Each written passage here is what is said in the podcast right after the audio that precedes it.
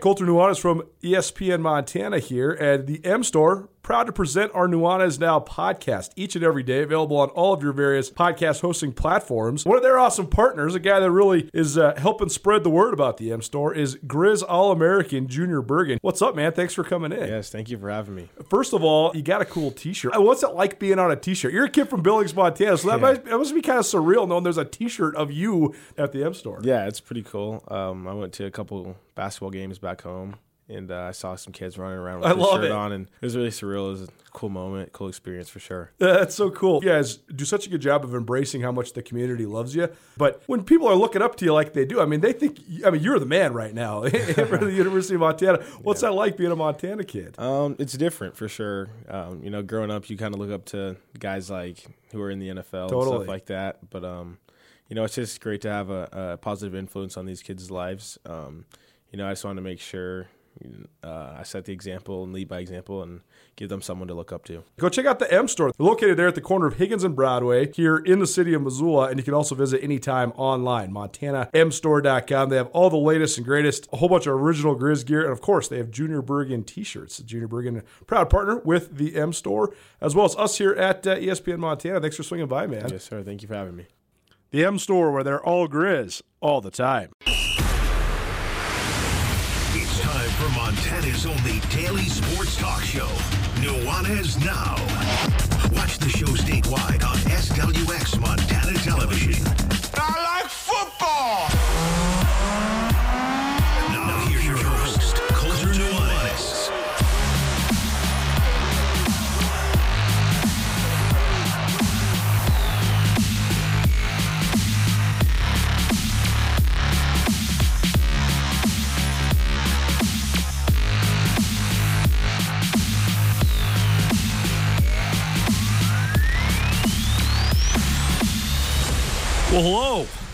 Happy Monday, everybody.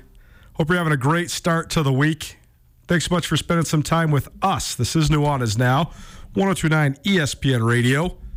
Maybe you're watching in SWX Montana Television, or maybe you are streaming in on the new ESPN Montana app. No matter how you are here, we appreciate you being here.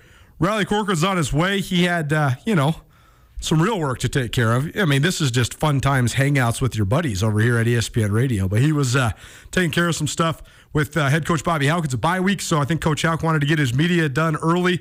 No media besides for the in-house guys. No press conference today out of the University of Montana because the Grizz are on a bye week. So we'll get things started off with that. Montana, another win. It wasn't pretty, but they got it done on the road against Idaho State, 28 to 20. The Grizzlies head into the bye week, basically a perfect midway mark for the Grizz football season, and uh, they're five and zero and uh, ranked in the top three in the country. Montana State, a statement win over UC Davis. I think that was probably the nail in the coffin for the Aggies. Uh, only halfway through the year, and their playoff uh, hopes probably thwarted. And uh, if I guess here's what I say about UC Davis, they're gonna have to win out if they want to get into the FCS playoffs. But they have a couple games on their schedule that would be big wins if they could get it done. But that did not happen on Saturday. Instead, Sean Chambers took center stage for Montana State. And what a performance by the junior quarterback, former transfer from Wyoming.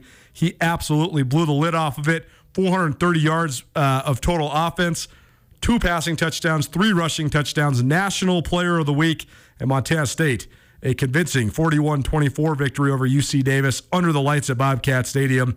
Uh, quite a win for Montana State, and they have probably the two most quality wins thus far in Big Sky Conference play.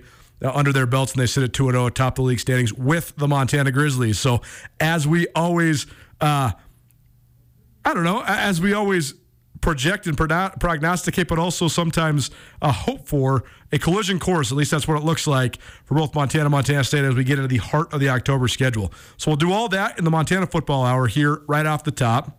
We'll also take you through some of the top high school scores from uh, the week that was. Sentinel coming off their first loss of the year and their first loss since 2019. They got back on the horse and uh, just rolled up Kalispell Flathead. That was one of many uh, interesting and intriguing results from around the high school football world in the state of Montana from over the weekend. So we get to that uh, uh, in the Montana Football Hour as well. And hour number two, the main man, Marty Mornhinweg. He will join us. Uh, Coach Marty 26 years in the NFL as an offensive coordinator and quarterbacks coach, and now diving into the college world as well as the color commentator on the Grizz football broadcasts on television.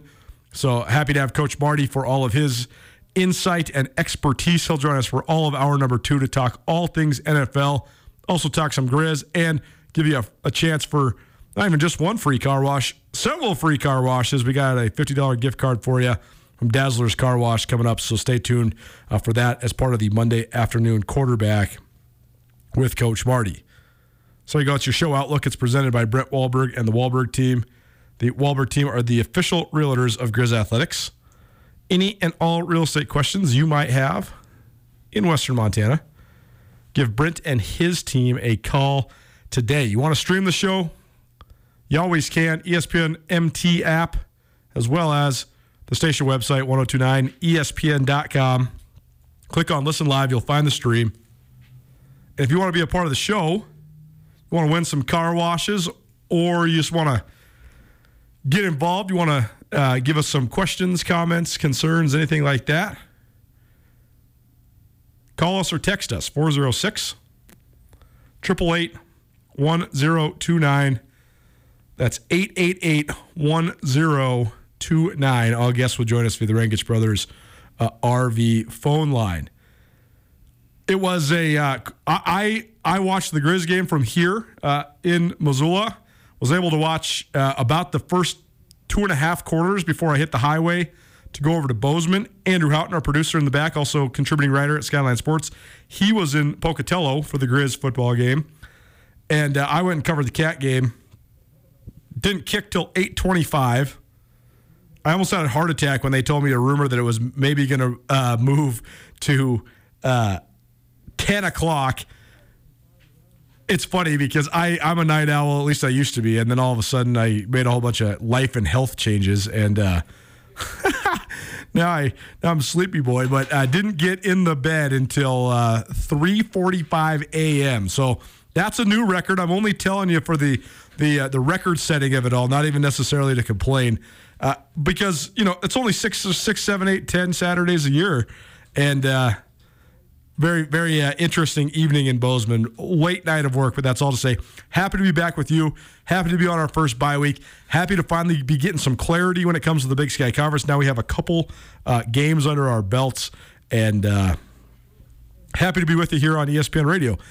This guy rolling in. What's up, my man? How you doing? I'm doing great. How was uh, Robert Lawrence Hauck the third today? he was doing great. He his team is on a bye week. Yep. They are five and zero. We were Yep. doing a nice promotional shoot for Can the Cats food drive, Oh, which nice. we all love. Twenty third year it's going into. So we did a little shoot on the field today, and uh, he wanted to remind me. He goes, Riley, how many FCS teams out there are five and zero? A legitimate question. I said three. Yeah. Montana, Delaware, and Holy Cross. So That's right. Mr. Hauck was in a good Wow. mood. They're all about ready to uh, embark on a recruiting weekend. As we know, it's not just an off week for college coaches, that uh, they'll be out there too. So a ton to unpack. Great job on the show outlook. You got me ready to go. I listened on my, Let's go. my way in here, and I did my best Colter Nuanez impression of coming in hot, multitasking on a Monday. Here we go. Let's go. Riley Corcoran, voice of the Grizz, in studio with me, Colter Nuanez. This is Nuanez now. Let's dive into the Montana Football Hour. Montana Football Hour is presented in part by Stockman Bank. Stockman Bank invites you to experience the Stockman difference. As a family owned community bank with locations throughout Montana, Stockman Bank is committed to enriching the lives of Montanans and helping communities succeed. What that means for you is that your money stays in the local economy, supporting your friends, your neighbors. Couple pieces to get to before we talk about these uh, football games, Riley. First of all, how's Pocatello? It was incredible. Let me let me tell you, it was great. No, I what I will say is the improvements that they have made to Holt Arena. That's what I was kind of getting at. Yeah, they they were nice, and what they have for there's the a little bit more light in there. It looked there's like. going to be even more light Okay. down the road. The the one side they made improvements on. Of course, not the press box side. Of course, Of you know. not. That's the last. The press box hasn't been improved, uh, so we were right next to Neil, the famous third down guy at Idaho Oh, yeah. State. So Andrew knows what that's all about. But no, it was a fun trip down there, and as we're going to get into bizarre things happen in that arena. Five, the last five times the Grizz have went down there. Four of the five games have been one possession games. I believe it. Uh, It's it's there's some things that just can't be explained, and the way the ball bounces in Holt Arena, little bit of a dead atmosphere. All of those things I think were contributing factors into the 28-20 win for Montana. There's a lot of different ways to uh, struggle to find the win column. Idaho State has made such a habit of 28-13 or 28 to 20. I can't tell you how many times they've lost by that exact score. It's not like they're that, that's what's so interesting about them. I think it proves what an art learning how to win and, and having a winning culture is because Idaho State for all of their struggles over the last 15 to 20 years have almost almost uh, rarely if never been getting completely blown out. They've been in games. We're going to get to that in just a minute. Speaking of uh, losses, though, I got to rub it. I got to I got to uh, poke you a little bit. The winless Raiders. Uh, you know, Here's the here's the deal, though. Here's the deal. This is why the NFL is crazy. The Raiders, I think, are a middle of the NFL team. I think they're somewhere in like the 12th to 18th best team in the league, but they're certainly like their playoff aspirations, despite an 0 3 start, are as real as the Broncos, as real as the Chargers. I think we're still figuring out who's the second best team in the AFC West. I think so too. And, and when you talk about desperation in the NFL and picking your spots, that's why it's so much fun. Where Yeah. as you look at spots more than anything, go to Kansas City last week. They're playing the Colts. Colts needed that win so badly. Are the Chiefs going to beat them nine out of ten times? Yes, they are. And so each week is its own kind of storyline and narrative. I'm going to say this for maybe all the Bronco fans out there, for everybody that wants to go after the Broncos week in and week out, is I'm taking a maybe eight game body of work approach to this where they are clearly trying to figure it out from a system standpoint of meshing Hackett with Russell Wilson. For sure. And it's easy to go after him week in, week out. I'm just going to say, how are they after eight games? And if they're on the right track or improving, great. If they're not, then maybe they are going to have real issues. Frustrating loss, but maybe not as unexpected as I thought. Well, and uh, you have nothing to complain about as a sports fan because the Dodgers have won what 140 games. I mean, they're like 100 games over 500. This is funny because I've got a couple Rocky buddies. You know them both with Nick Hallisey and Greg Rockach. Both sure. text me yesterday and go, "How's it feel to lose to the Rockies?" And I responded, "Well, I stopped paying attention once they clinched the NL West about 20 games I was ago." gonna say, I mean, when you got 110 wins, I mean, for real though, what do they have? They're cl- closing in on 110, right? They are at 110. What's the all-time record? One- 116? 116. They've already set a franchise record, going for the National League record these next three. So it's been fun, but.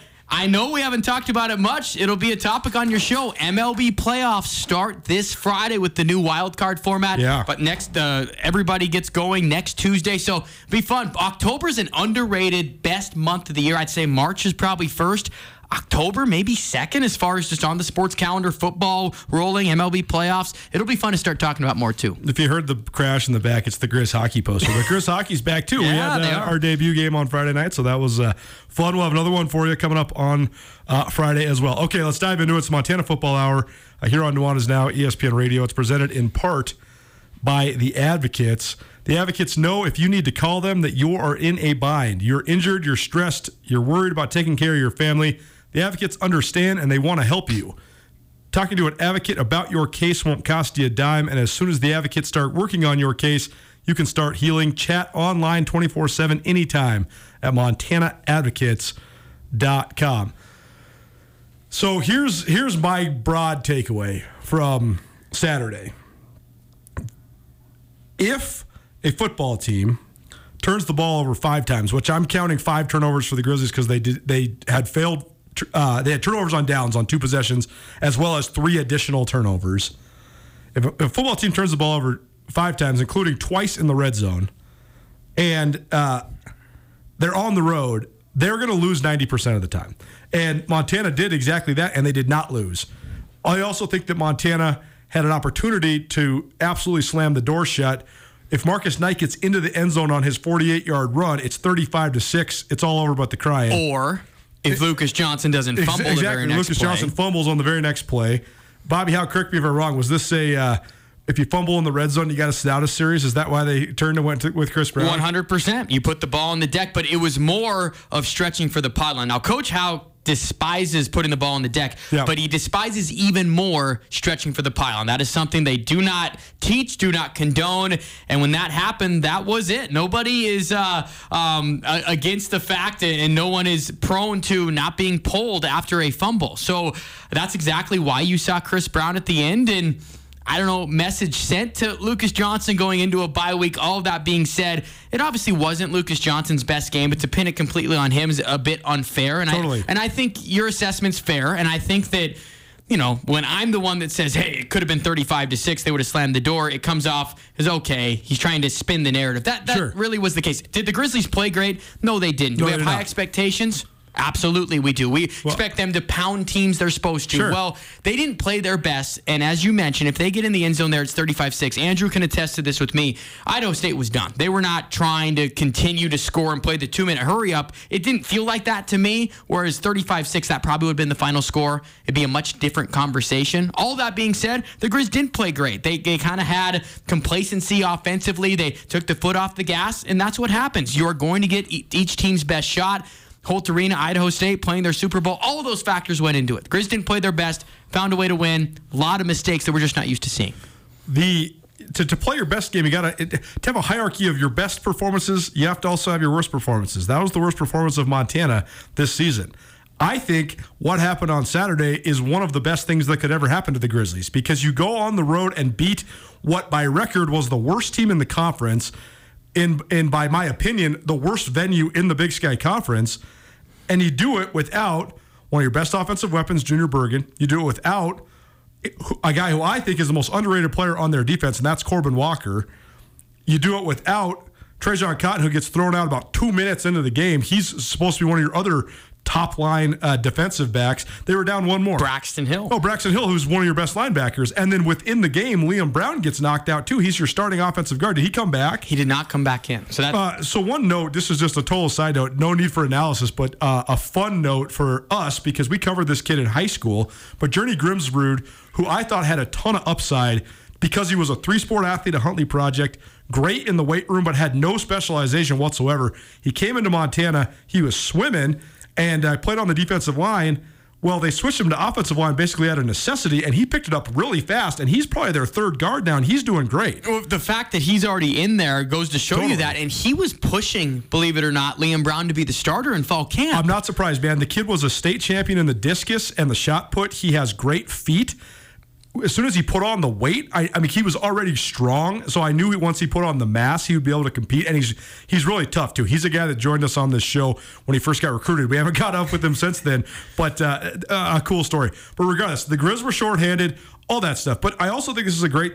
Uh, I think this is good for the Grizz going into their bye because Lucas Johnson is Mr. Cool. He's so smooth. He has been basically flawless uh, the first four games of the year in terms of his operation.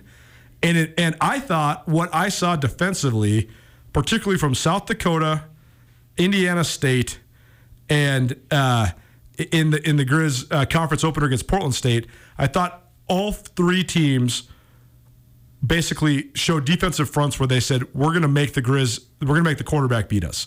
We're not going to let them, them run the ball down our throats. We're going to make the quarterback beat us.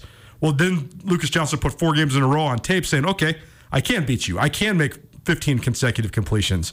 Idaho State did the opposite. They say, okay, you don't have Junior Bergen. We're going to man you up on the outside. We're going to really have a high pressure. They, they're actually mixing and matching zone and man. But either way, they weren't going to let Lucas Johnson beat them. It was going to be the other way around. The Grizz have their best rushing game, uh, but I think this is a good thing for Johnson to reset because I think that some quarterbacks can take it and they can just go to the moon and they can just soar for an entire season. I think he needed a reset to maybe humble himself and humble the offense. And I think it's good for Montana, though, because they proved they can then turn to the big running back and Nick Ostmo and hand him the ball and let the big fella eat. Well, I think that was something too that all of us were curious. Can they rush the ball consistently and, and will they commit to the run? You are very accurate in the way that Idaho State defended Montana. There were no big plays down the field because Idaho State simply didn't allow them to happen. Montana said, okay, we are going to run the rock. We're going to use this three headed attack. Maybe the biggest offensive takeaway for me was seeing Marcus Knight be the old Marcus Knight again. He had a burst of speed. It seemed there was a lot more straight ahead running for Marcus compared to side to side. Nick Ostmo looks extremely fresh, and I, I want to say fresh with a capital F because of the, the style they played through these first five games. No one had more than 11 carries entering e- that Idaho State game. Well, Knight goes for 14 carries over 100 yards. Ostmo 14 carries for over 80 yards. So yes, Montana's offense showed that element to me where they can average six yards a run and go. But let's go back to Lucas Johnson and and the point of the well-rounded quarterback. Yes, okay, he can beat you with his arm, he can beat you with his legs, but for the third element for him of being able to take off and run all the time, for him to understand and for him to know that maybe that doesn't need to happen for Montana to have success offensively and success through the running game can play dividends down the road. I, I mean, we have found out, Colter, that the RPO with this style of offense and the personnel they have is going to be a massive piece. And if you start making defenses guess or really commit to one aspect or, or the other, Montana's going to make you pay with the opposite. And I think we have seen that. A lot of people might want to focus on wasn't much of a pass game. Lucas Johnson didn't look that great. Okay, well, pick your poison. The run game tore you up. And again, if you want to stop the run like the previous three teams did, then Lucas Johnson can go through the air and do it. So, yes, it's a perfect time for this bye week. There were some bumps and bruises even from that game. I, I give the Bengals a lot of credit. That was a physical style of game up front Yep. to where this game, the bye week, couldn't have come at a more perfect time for Montana before they reset, like you said, for what is the gauntlet of their final six games. Nuanez Now ESPN Radio. Colter Nuanez, Riley Corcoran coming to you here on your Monday. It's the Montana Football Hour. It's probably presented by Blackfoot Communications. Appreciate Blackfoot for all of their continued support of everything we have going on around here, as well as with Riley as well. They're the uh, digital sponsor of Grizz Athletics, as well as the presenting sponsor of the Inside the Den podcast. I know you're about to drop one right now, or I guess you already did. What's going on this week? Inside the den, we're catching up with everything Grizzly athletics, Grizzly football recap against Idaho State, highlights, talk to Coach Hauck. But let's call it what it is. Maybe the biggest result of the weekend was Grizzly volleyball going into Bozeman, beating a record What crowd. an atmosphere. Unbelievable. I was teasing Nick Hallisey, the sports information director at uh, at Montana, because I I want I'm, I requested Allison Lawrence to come on the show this week, the head coach of the Grizz volleyball team, and I was on my way to Bozeman on Saturday, but the game it wasn't uh, kickoff until 8:25 was what it ultimately became.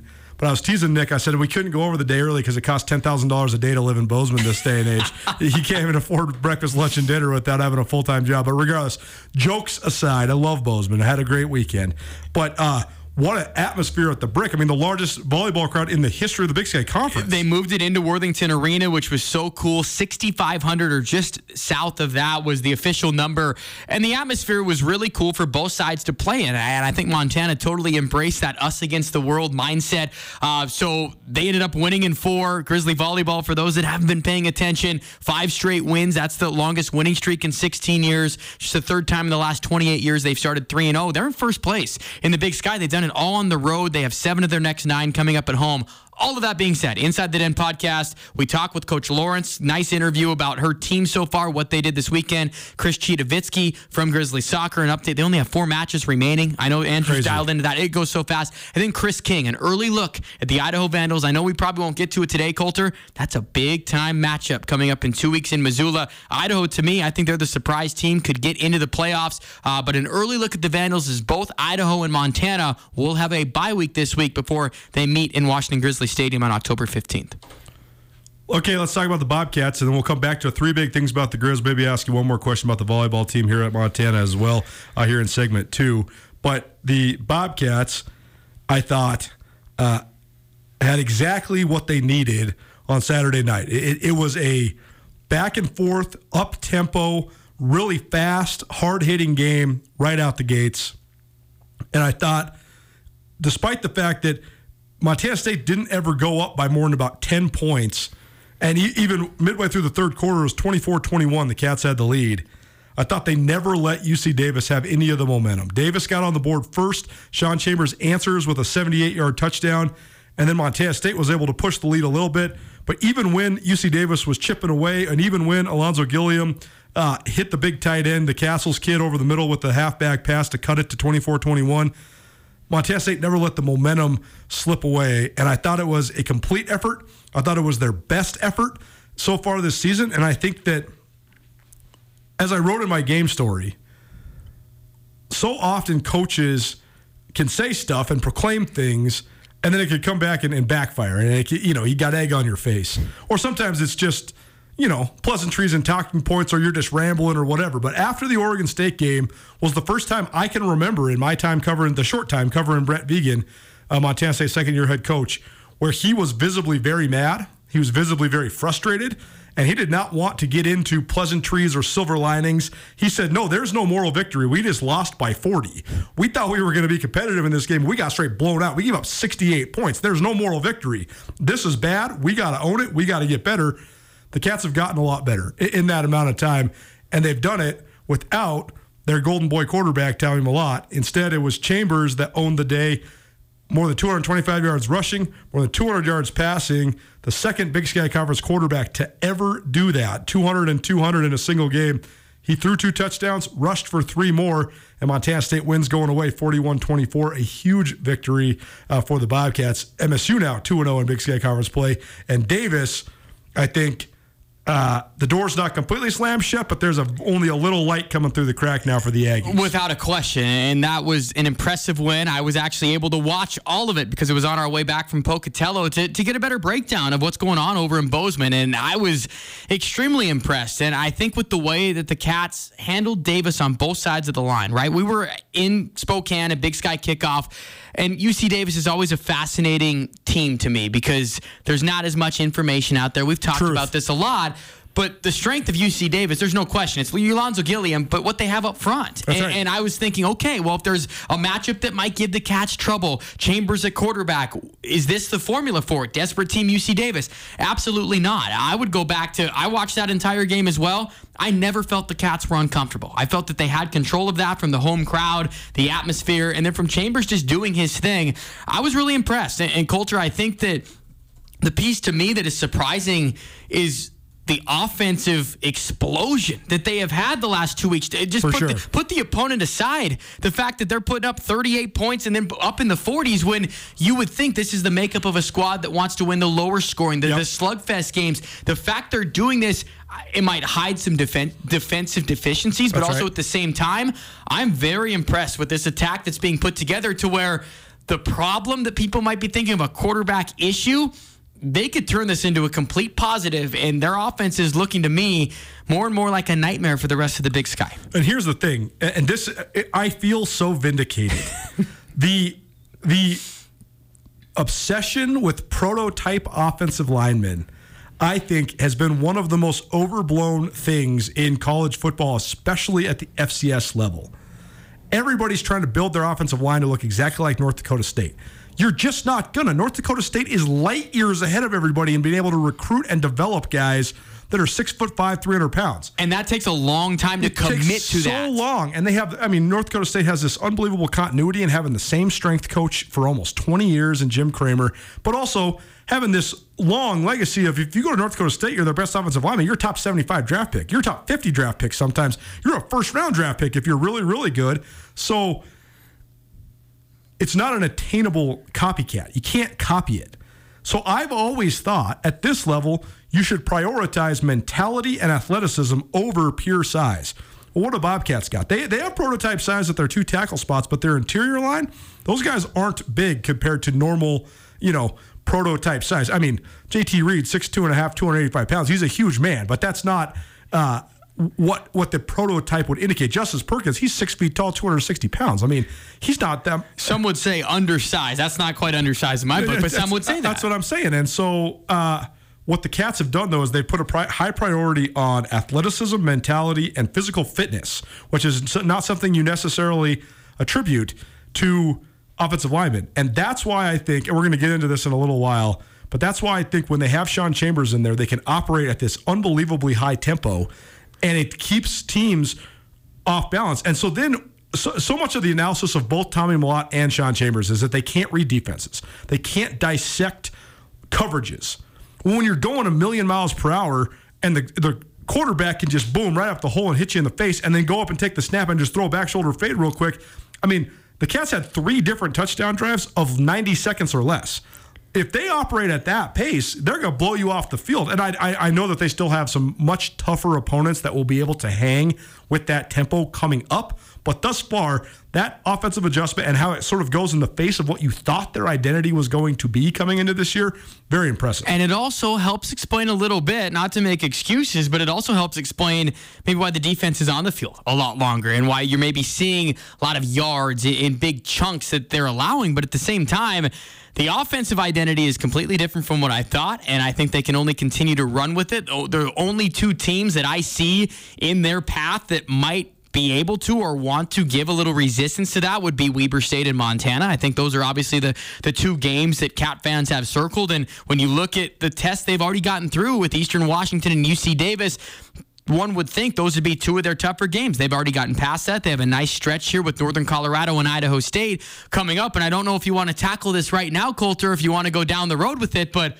what's going to happen when Tommy Mellott's back? Because That's that, right. that's a burning question that is going to be at the top of the mind for everybody. But at the same time, man, that's a two-headed attack that they could usually use to their advantage for sure. Montana Football Hour presented in part by the Advocates. When you've been in an accident, you feel like you've lost control. With no upfront talk, to the Advocates, there's no risk in making your first step in taking control of your life again. The Advocates help people who've been injured by another person's negligence every single day. Personal injury is all they do. The Advocates have helped others win, and they'll help you win too. Visit online, montanaadvocates.com. Three big things for the Grizz, three big things for the Cats, including addressing the elephant in the room, the quarterback dilemma at Montana State. We'll do that next. Keep it right here. It's Nuanez Now, ESPN Radio.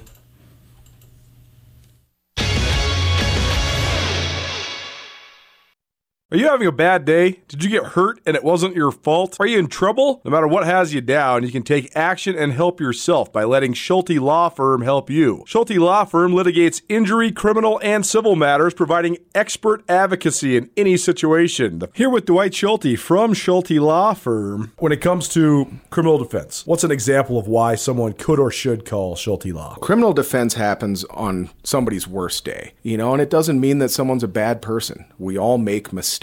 We all make choices that maybe aren't the best choice, and that can lead to dramatic consequences in somebody's life. So we're really focusing on personal injury and criminal defense. We do a lot of different areas of the law, though. We have a strong background in real estate. Um, we handle family law for clients, ton of mediations. The ultimate reality is is that people have bad days, and that's when you need our help. That's when you need to call Schulte Law Firm because we know the players, we know the game. We can put people in the best position to achieve the outcome they want. If you've had a bad day, visit jschultelaw.com. It's Nuanez now on 102.9 ESPN Missoula. Watch the show statewide on SWX Montana Television. I got so excited when I saw my friend Riley that uh, just blew through the first whole half of the first segment. What's up, everybody? Nuanez Now, ESPN Radio, SWX Montana Television, and the ESPN Montana app. I got a workout in here on a Monday for the first time ever. We didn't have a press Wow. con- no press conference at two. Brent Vigen got done at eleven thirty, so I was like, "Oh man, I'm gonna go sneak into the hot yoga." So I'm feeling all sorts of righteous. That today. is called adulting right there. You, right. you have 30 minutes or an extra hour in your day. What do you do? You squeeze in a workout. That's Way to right. go. Way to That's go. That's right. The hot yoga got me feeling great. Thanks to the folks down there at the uh, the hot house. Uh, what I skipped over during the Montana football hour here is your Big Sky scoreboard. We'll come back to this here in about 15 minutes. But uh, Montana 28, Idaho State 20, Montana State 41, UC Davis 24. Portland State gets on the board. Their first victory and their first Big Sky victory. 35 27 over Northern Arizona. And so now NAU is in that same sort of status as UC Davis. Teams that we thought maybe could be contenders. They just got a little sliver of light peeking through the door now. They're going to have to basically win out if they want to be in the mix. Both of them sitting there at one and four. Sac State moves to four and zero, including uh, their first Big Sky Conference win over Cal Poly, 49-21. Glad to see here uh, Monday at four o'clock. They finally got a box score up. I wasn't able to find any of that. Uh, that's what happens when games are in San Luis Obispo. I digress. Uh, Idaho rolls up Northern Colorado, 55-35. Huge second half for the Vandals and uh, a team that's looking pretty good. Three wins in a row. They are also on a bye this week as they make their way to Missoula next week. So, battle for the Little Brown Stein uh, is going to be a fun one. Longest win streak in five years for the Vandals. Wow. Three games. Unbelievable. Yep. Amazing what new uh, leadership can do. And then the final Big Sky score of the week uh, Eastern Washington has the unenviable task of going into the heart of the hurricane, literally and figuratively, and playing in Gainesville at the swamp. They lose to Florida 52 to 17. One note on that, though, not only did they lose to Florida, they moved that game to Sunday. Eastern had a nightmare getting back. They didn't get back to Spokane until early this morning. And oh, by the way, they have to go on the road at Weber State who had a bye week last week. Talk about a total situational disadvantage. That's what's happening when Eastern plays at Weber this week. Some high school scores for you quickly. Helena Capital remained undefeated with a 41 0 win over Butte. Helena High, they proved it once again, five in a row for the Bengals after their 24 21 win over Kalispell Glacier. What a gauntlet Glaciers had to run. They had to play Sentinel, Capital, and Helena High three weeks in a row. So the Wolfpack has lost three in a row, but I still think they're one of the five best teams in the state. But Helena High, a real deal contender at 5 and 1 right now after their fifth straight win. Billings West, they are now on a four game winning streak after their 44 to 7 win over Billings Skyview. Bozeman Gallatin, one of the surprise teams of the year so far. They have as many wins this year as they did all of last season already after their 20 to 17 win over Great Falls CMR. Great Falls High drilled Belgrade 49 to 7. Missoula Big Sky gets the crosstown victory at Washington Grizzly Stadium over Missoula Hellgate 20 to 19. So that's three one-point games for the Hellgate Knights. They are now 2 and 1 in those games. Sentinel after having their 25 uh, game winning streak snapped they get right in a big way, 70 to 7 over Kalispell Flathead, and Bozeman has a pivotal 38 to 3 win over Billings Senior. The Hawks are now uh, 4 and 2. In an all-time classic between two of the last undefeated teams in Class A, Polson outlasts Columbia Falls 32-31. What a great game that was. Whitefish keeps on rolling 43 13 over Ronan. Billings Central, Riley's alma mater, stays undefeated against their rival, Laurel 38 to 3. Clay Oveny, uh, Montana Grizz commit. He had a 64 yard touchdown run in that game for the Rams. Uh, Dillon, they rolled Butte Central 47 uh, 14. Havre beats Glendive 26 to 12. So we'll have more uh, high school stuff for you tomorrow, but there's some of your uh, most pertinent scores uh, of the weekend. Let's continue here with the Montana Football Hour. It's presented in part by Stockman Bank. Stockman Bank Montana's brand of banking. Uh, three big things about the Grizz, three big things about the Cats. My first big thing about the Grizz what we saw on Saturday is the new reality for Montana. Montana, as a program, became very accustomed to having the target on their backs from uh, probably about that first national championship in 1995 all the way through when Bobby Hauck left in 2009. The, those early teams of the 2010s, they also had that huge target on their backs, and then people started beating them, and people were really relishing the opportunity to beat the Grizzlies. That culminated in their only losing season since 1985 in 2012. But the Grizz have been good and competitive 2013 through, uh, I would say, 2019.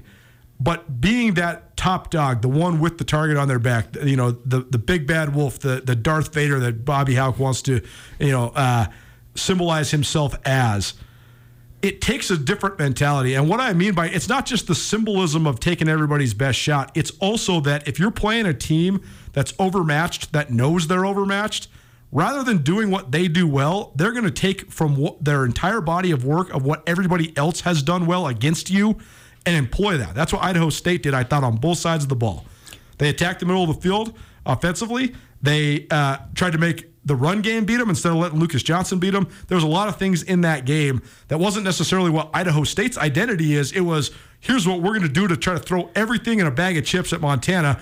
That's a new reality for the Grizz. They're going to have to figure out a way to adjust to it.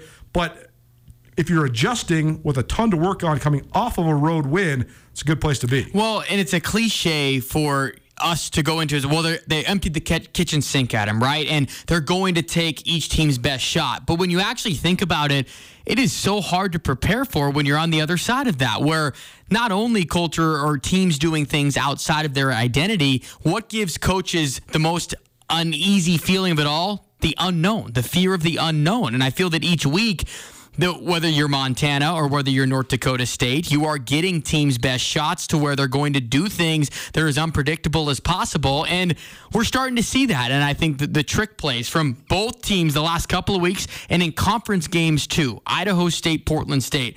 We know from this angle how big of a win it would be for those teams to knock off Montana. Monumental program win, right? If Charlie Ragle went 1 and 10 this year at Idaho State, but their one win was against a number 2 Montana team, people would say, hey, they at least figured it out that moving forward, maybe this guy knows what he's doing type thing. So um, you're going to get that kind of reaction, I think, from the opposing teams at this point.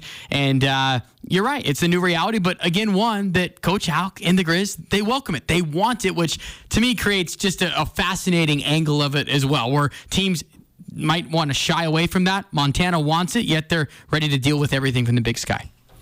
Three big things for the Cats. Number one, I think that the offense, I already said this, but I'll reemphasize it again. I think the offense looks more cohesive and they play with better tempo, which I think accentuates their strengths, first and foremost up front, but also with the running backs they have available, which is basically one with Elijah Elliott. I was going to say, is, is that singular or plural? and also some of the guys they have on the outside as well, like Willie Patterson, Clevan Thomas.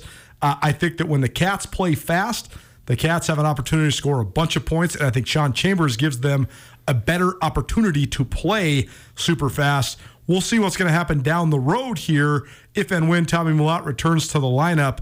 But Sean Chambers, not only did he look like an unbelievably dynamic athlete who could also throw the ball, I also thought that he looked like a charismatic leader. He looked like he had command of the offense and of the team. You were at the game where we saw the two quarterback system, right? And I, I, am fascinated by all the different avenues that the Cats can go down offensively with having two running quarterbacks like they do. So let's fast forward to when Tommy Mellott is healthy and ready to go again. I'd maybe piggyback off that and say, is Chambers their best running back? Do you change anything with Chambers if he's running the offense at a really high tempo at quarterback? To why would you mess any of that up as well? It's a good problem to have, but I might put you on the spot a little bit right now, Colter, but what do you foresee? What maybe is it at this current moment on October 3rd the best option moving forward for Montana State? Do you put Tommy at quarterback and have Chambers as your primary running back? How do you do it? A lot of different angles. I think they're going to play multiple guys at quarterback. I think Montana State's plan coming into the year was to play three guys at quarterback, and then Jordan Reed got hurt. I think that uh, they were already playing two guys at quarterback. Who is the quote unquote primary quarterback? I'm not sure. I think you're going to see a ton of packages with both guys on the field. And it won't matter who the primary quarterback uh, That's exactly right. And I also think that those guys, Sean Chambers and Tommy Mellott, have the makeup and also the relationship to make it work. And it's funny because the old cliche is if you got two quarterbacks, you got no quarterbacks. Well, who's the two time defending Big Sky Conference champions? Sacramento State. Yes. Last year they won that second straight title with an 8 0 run to the league record. And you can say schedule or whatever. They came to watch the Grizzly Stadium and won. That's what got them that title. And they've done it with a two quarterback system. Well, and I'll go off script on this too. I think that with you saying that, we probably got to go to big thing number two for the Cats next because that I totally agree with you. When you look at an Asher O'Hara at Sacramento State and his ability to have that dual threat in there with what Montana State has right now, those are the biggest nightmares for opposing defenses. Let's throw the Grizzlies into that as well. Offensively, last year they were pretty predictable, not as dynamic. Well, you add the running element of a Lucas Johnson they become a lot harder to defend. And I think you are very spot on with this level what a running quarterback can really do for your offense and what you want to do long term. That's exactly right. My second big thing for the Cats is that a running quarterback at the FCS level of football, I think, is as big of an advantage as you can have because there's been some great running quarterbacks at the FBS level. There's been some great running quarterbacks in the uh, NFL. What's the difference, though? You can be so fast as a quarterback, and at the FBS level, especially in the Power Five, and in the NFL, you're not faster than the linebackers. You're not faster than even probably the defensive linemen. At this level, you can be way faster. And that's what the Cats have, especially in Sean Chambers. He has unbelievable speed for a man of his size. I was I was shocked at, on his two long runs. The second one, he actually just sort of jogged his way in. They used his blockers and, and was very patient. But the uh, the first one, the 78 yarder, he outran some people, and uh, that was striking. I think that that gives you such a huge advantage at this level of football. Oh, it does, and you can expose mismatches in a big time way, and. Uh, we'll see how they mix and match this thing. I think that that is very key when talking about also the Big Sky Conference and the makeup of it, right? We've said it's went more to a running league and the identity. I think a lot of that has to do with the quarterback run as well, rather than his quarterback's worried about going for 500 yards through the air. My second big thing for the Grizz. This is Nuanez Now, the Montana Football Hour here on ESPN Radio. I think the Grizz proved on Saturday that they could find different ways to beat a team. They didn't have a huge momentum swinging play or plays. They didn't score on defense. They didn't score on special teams. Uh, they uh, their quarterback played poorly, uh, it, for the first time all season long. They did it in a shorthanded. Uh, w- they did it short with a shorthanded lineup in a place where. And Bobby Hauck brought this to my attention last Wednesday. Nobody on this Grizz team had ever been to Holt Arena. That's pretty striking too. That's a referendum on the Big Sky Conference scheduling more than anything.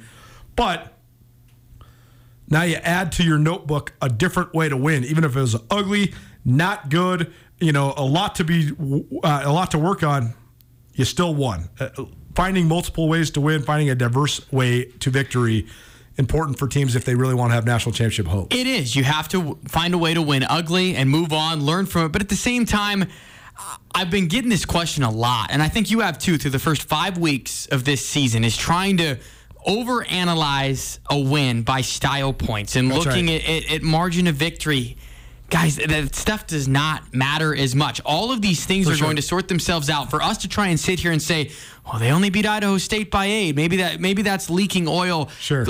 They're going to play Idaho, Sac State, Weber State. All of those questions that we have will be answered later on. To try and overanalyze little aspects of it, I, I think it's pretty meaningless at this point of the year. two two points on that exact point too is one i think that this is not uncommon of fan bases that have had ex, extreme or incredible success like like the grizz have had over the last 30 years but oftentimes those observers view performances based on one side and one side alone. You, you, you think that it, the Grizz did this because of the Grizz. The Grizz are either good or bad because of the Grizz. The Grizz are playing themselves. The other side of the coin is pretty darn good. And that brings me to my third big thing about the Grizz is Corbin Walker is dang good. And guess what Idaho State did? They attacked their old buddy, Jaden Dawson. Two-time who- All-Big Sky who I player. think's a good player, but he I thought he he was exposed a little bit on Saturday. Uh, Gilroy, the receiver for Idaho State, is really, really good. I mean, he he would start for most, if not every team in the conference. He's very good. Do you think he'll be in Pocatello very long? Oh man, that's a good question. uh, but they attacked Jaden Dawson a lot. I mean, Justin Ford gave up more completions than he was used to. Why is that? Because Corbin Walker, I think, is one of the best pure cover guys uh, in the conference, and so I thought they were missing him. And uh, you know, sometimes I think that that we overanalyze from an internal level, both the Cats and the Grizz, thinking about them versus themselves, them versus their expectations, rather than them versus uh, another team. The other thing I would mention is that North Dakota State, what they win by this week? 13 at home against a, And, and a when, you, team and when, you, when you don't, when you're not on the inside, and you're not obsessing over it all the time. You think, well, North Dakota State took somebody's best shot, and uh, they got another win. On to the next one. It's kind of how it is with uh, this Montana win. Well, and especially in conference play, I don't think folks that, that maybe don't cover the conference as much as we do or understand the ins and the outs of what each game means. When you get in conference play, it's a different mode to where, again, going back to the further point of what this game means to a certain team and program, you get that even more so, I, I think, in the Big Sky Conference. And my third big thing for the Bobcats is these last two weeks were huge for their playoff hopes. I don't know if Eastern Washington is going to be a playoff team or not. I don't think UC Davis is going to be a playoff team, but you got past two of probably your four hardest games on your schedule. Now you're sitting there at four and one with Idaho State coming to town, and you're two and zero in league play. So if you can get to that fifth win, now all of a sudden, then two and two down the stretch is going to get you there. Uh, I, you know, I guess three and two down the stretch, but you, you could even afford to drop a couple and still be inside tracked to the playoffs. And I know Montana State has no intention of that. They are they are thinking Big Sky Conference Championship with the start they're off to and uh, sort of the revitalization they've had after that great run a year ago. But again, I don't know where Eastern or UC Davis is at, but those two wins are huge for Montana State's playoff When I, resume. I think when we assessed their season or broke down their schedule, you kind of circled four 50 50 games, right? Oregon State, that's just a tough one. Throw that away. Yep. Four 50 50 games, they've gotten through two of them Eastern and Davis. Now, of course, Weber State, Montana, those are down the road. But you're right. We always thought the Cats were going to make the playoffs, but now the expectation goes to we are a conference title contender, and now the all important buys in the first round, they are now in that conversation because they knocked off two of their 50 50 games. I couldn't agree more with you. They have now entered another layer of contender in my eyes, too. And the thing about the coaching style and what Brent Vigen wants the program to be about, as well as what he learned about at NDSU and at Wyoming, it's all about improvement throughout the year as well. So if they're rolling right now and they still have a ton of stuff to get better with, that's a good thing. I also think that's a very similar narrative for the Grizzlies going into their bye. I think having a down performance going into a bye now it gives you a whole bunch of stuff to work on. So instead of having to listen for two weeks about how you're five and zero and number three in the country, you can say, "Well, guys, we did this, this, this, and this poorly against a team that's oh over. We got to get better." Absolutely, and you're going to find out you're taking every team's best shot. All that being said, I love it, Colter. So we broke down both teams like, hey, good and bad. They're number three and number four in the country right. this week too. So expectations are high. Both teams are playing well. Nuanez Now, ESPN Radio, SWX Montana Television, and the ESPN Montana app. The Montana Football Hour is presented by Stockman Bank. When you bank with Stockman, you receive personalized customer service, and your phone call is always answered by a live person. Stockman Bank blends traditional Western values with modern conveniences and state of the art technology. They provide time tested products and services from people who truly care about you and your financial success. What went down around the rest of the league and the rest of the FCS? We'll do that next. Keep it right here. Nuanez Now, ESPN Radio.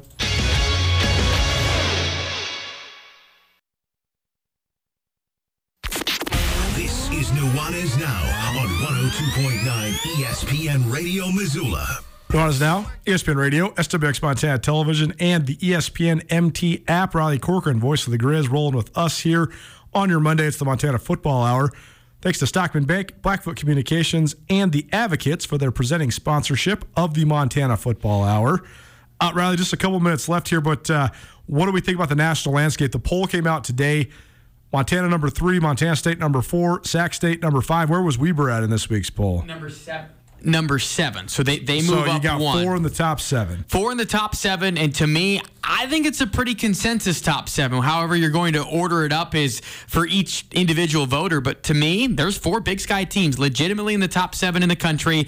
They're all going to hopefully shake it out between each other. I wish they all played each other. That's a soapbox for a different time. But then you've got North Dakota State, South Dakota State, and you got Delaware sitting in there. Delaware is one of those three, five, and 0 teams. They're impressive to me. Watch out for Holy Cross. They're a team that probably is going to go 11 and 0. So where do you seed them in the Patriot League? So it's interesting to me. The Southern Conference has three teams at 11, 12, and 13. No one wants to hear about that now. But between Chattanooga, Samford, and Mercer, it's all going to be fun because now we can start looking at the schedule, see who the contenders are, see who the pretenders are, start looking at some of these matchups. For me, of anybody in the top seven, there's not a big matchup this week. It's the following week. North Dakota State will play South Dakota State. The week after that, you've got Montana at Sacramento State. So we'll start doing a national spotlight Colter, maybe games of the week. But my poll, it didn't change. The top seven teams are all the same, between North Dakota State, Montana, South Dakota State, Sac State, Montana State, Delaware, and Weber State.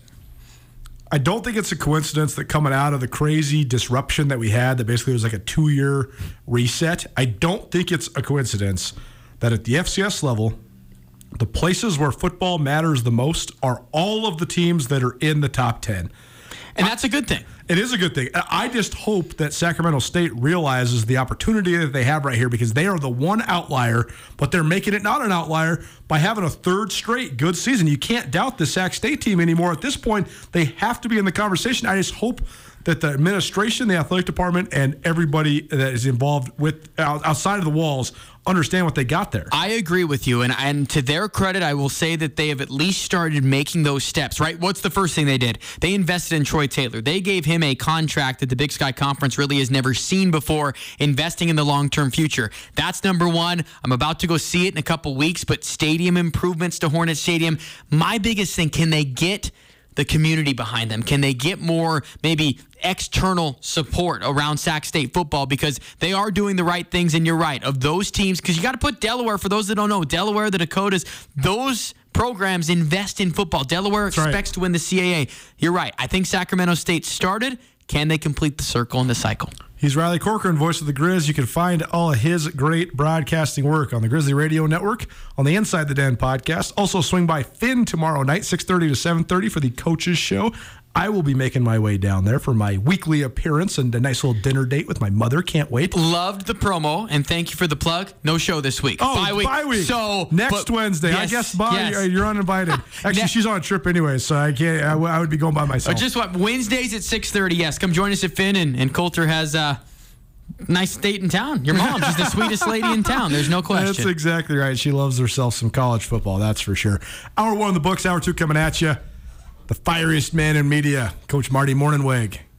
Monday afternoon quarterback with Coach Marty. Next, keep it right here. Nuanez Now, ESPN Radio.